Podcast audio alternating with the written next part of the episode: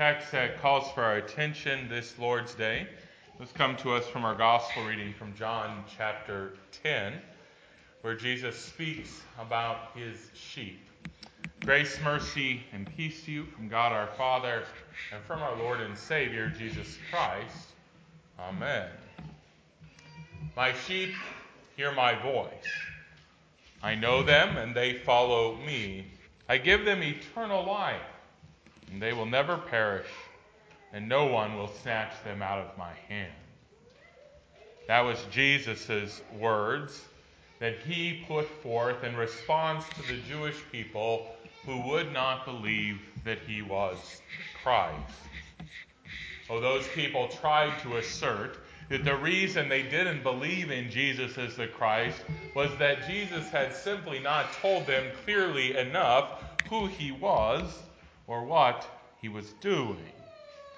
But Jesus made clear to them that day that that was not the true reason for their unbelief. It was not that his words were unclear and his deeds had surely shown who he was. They simply did not want to listen to his voice. And therefore, they proved that ultimately they were not part of his flock. Those who were part of his flock heard his voice and followed him. Those who were not part of his flock made excuses about why they could not hear or follow. It was just that simple, Jesus said. And you know, it still is that simple. Either one hears the voice of Jesus and follows or they make up excuses why they cannot do so. People might say that the words of Jesus are confusing, or they might suggest that the ideas presented by Jesus are simply now outdated.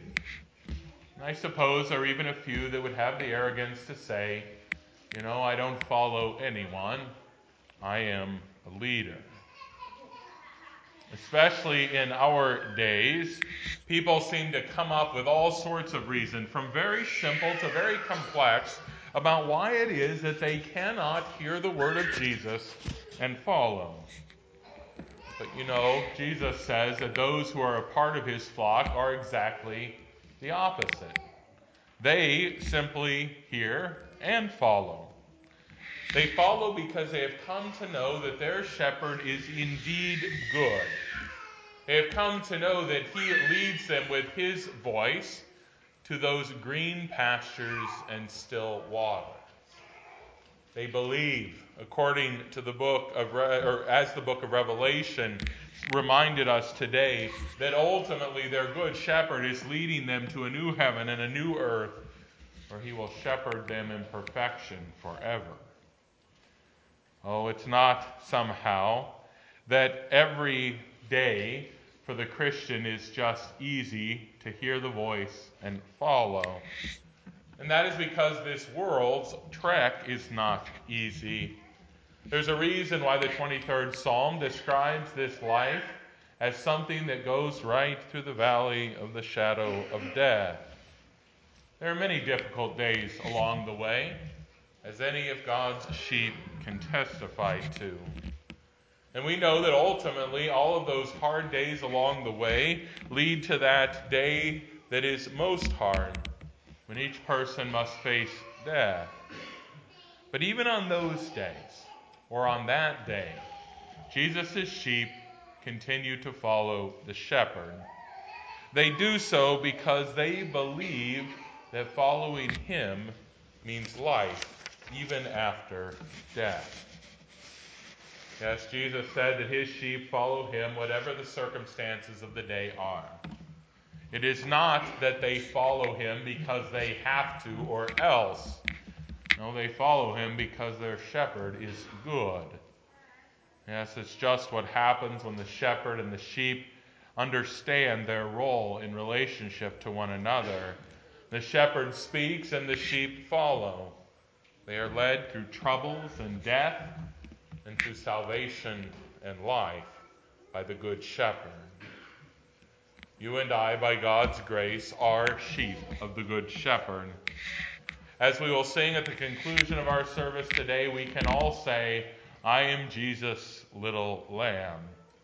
And that means that we hear his voice and we follow his commands. Of course, Satan does not like this arrangement one bit. Therefore, he does everything he can in order to try to get us to stop listening to the voice of our shepherd. For he has no power to somehow just snatch us out of Jesus' hand. He has no power that he can just break that connection in some sort of magical way. The only hope he has is to get the sheep to stop listening to the shepherd. The only chance he has is to break the connection between Jesus' mouth and our ears. For he knows that if he can get us to stop listening to the shepherd, well, then soon we won't be following the shepherd.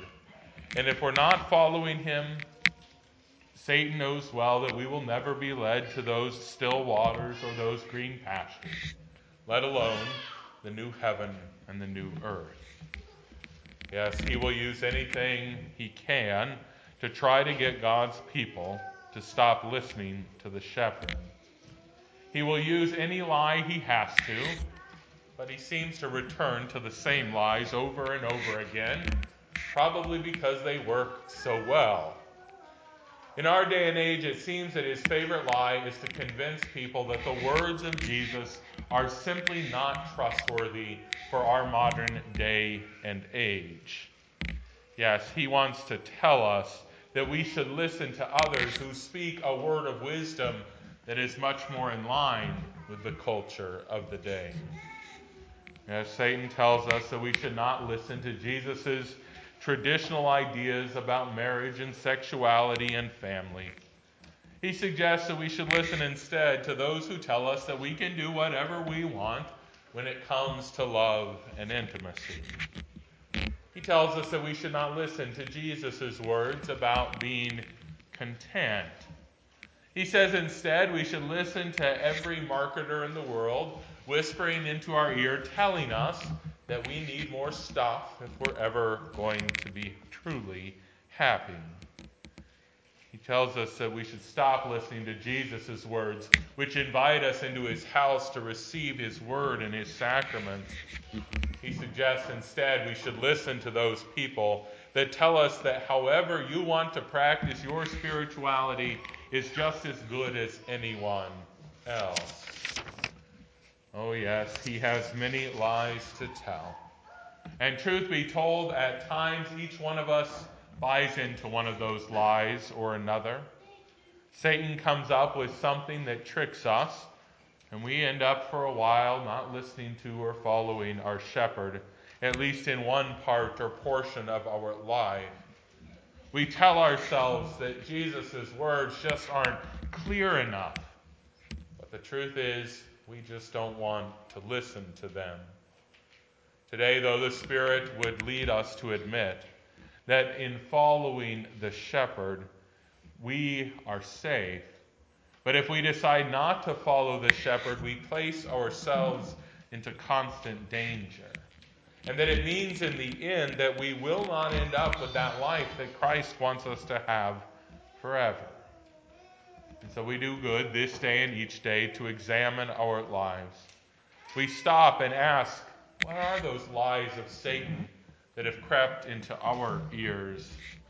We stop and ask if there are words of Jesus that we have given up on, that we just won't allow to go through our ears and to our hearts anymore. We need to ask what voices in the world have we begun to listen to that are saying something different than what our shepherd would say. For such examination will lead to confession if it is done honestly and thoroughly. Yes, it will lead us to admit that we are indeed miserable sinners. For we have a good, no, a great shepherd who wants to lead us into all the ways of life, and yet so many times we decide that we will not listen or follow him. Today, as we confess our sins, God's Holy Spirit directs our ears back to the voice of our shepherd. And when we hear his voice, here is what it says I know you. I love you. I forgive you.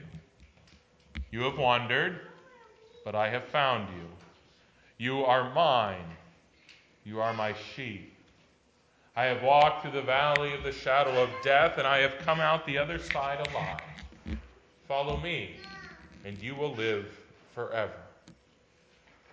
And when we hear such good words, when we hear such wonderful words from our good shepherd, what would we do other than hear those words and follow them? Yes, we will follow him all the way. We will follow him on good days and on bad days. We will follow him all the way until that last day. For we desire nothing more than to be gathered together with that great multitude that the book of Revelation spoke about again today. We want it to be said of us what was said of them. They are before the throne of God.